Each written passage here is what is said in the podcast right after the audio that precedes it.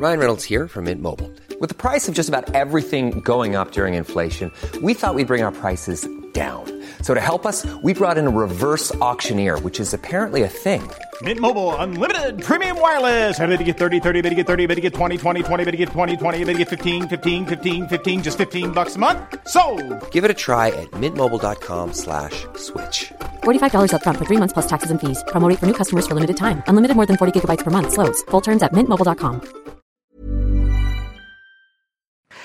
As the saying goes, if you don't learn from the past, you're doomed to repeat it, or words to that effect, which is why understanding what's happened to the Earth's climate in the past is critical if we're to make accurate predictions about the effects of climate change in future.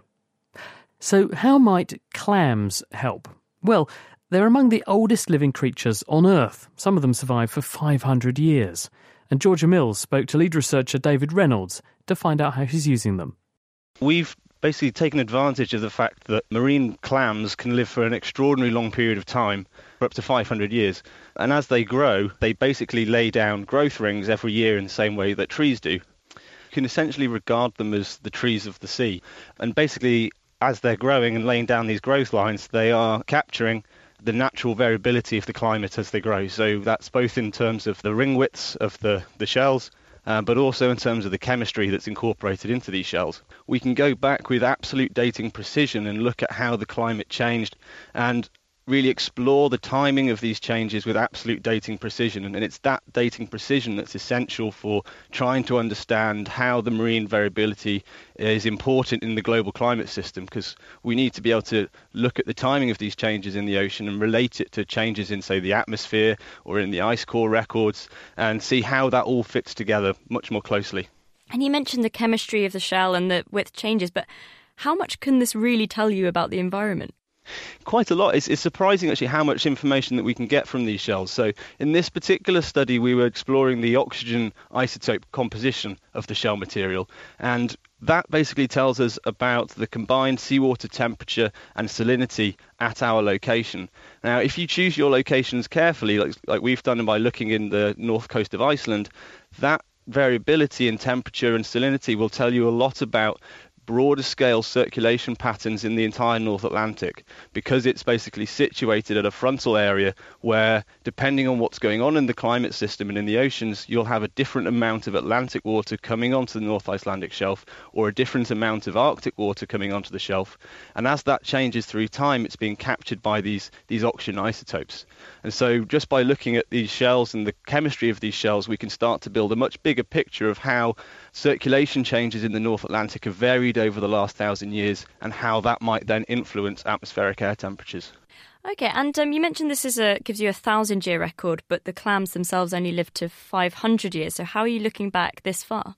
The individual shells will only live for a maximum of 500 years, which in itself is extraordinary and would give us a fantastic record. But to be able to extend the record backwards through time, we're able to basically employ statistical techniques borrowed from tree ring analyses. And what we can do is, because any shell that's living in the environment at the same time will essentially have a barcode of ring widths. And that's to say that basically, if it's a particularly warm year, all the shells that are growing will lay down a particularly wide growth increment. Conversely, if it's a particularly cold year, they'll all lay down a narrow growth increment. And so if we have, say, a live collected shell and some fossil shells, if they lived at the same time, they'll have this same pattern. So we can then basically uh, statistically combine these records together to extend the record beyond the lifespan of just one individual. Okay, so then you can, by overlapping the shells, you can kind of get a year by year record, I suppose. So, what has this told you about what the climate's been doing for the last thousand years? Well, the first thing we wanted to test was the variability that we're seeing in the modern climate, how does that compare to what we've seen over the last thousand years? And using this record, we've been able to say that the changes we're now seeing in this record is unprecedented over the last 100 years relative to the last thousand years. One of the more kind of surprising things that we found in this piece of research was that a change in the, the natural timing of the coupling between the ocean and the atmosphere. So over the pre-industrial period, we found that the, the oceans played a very active role in, in driving the, the atmospheric air temperatures over the northern hemisphere and Greenland. But over the modern period, over the industrial era, we found that the, the atmosphere was responding much more rapidly to greenhouse gases and causing the, the rising air temperatures. However, the oceans were not responding anywhere near as quickly, and so there's been a shift in the, the, the, the temporal coupling between these two systems, between the, the natural system in the pre industrial era and the industrial period that we're now living in. David Reynolds, and that work was published in the journal Nature.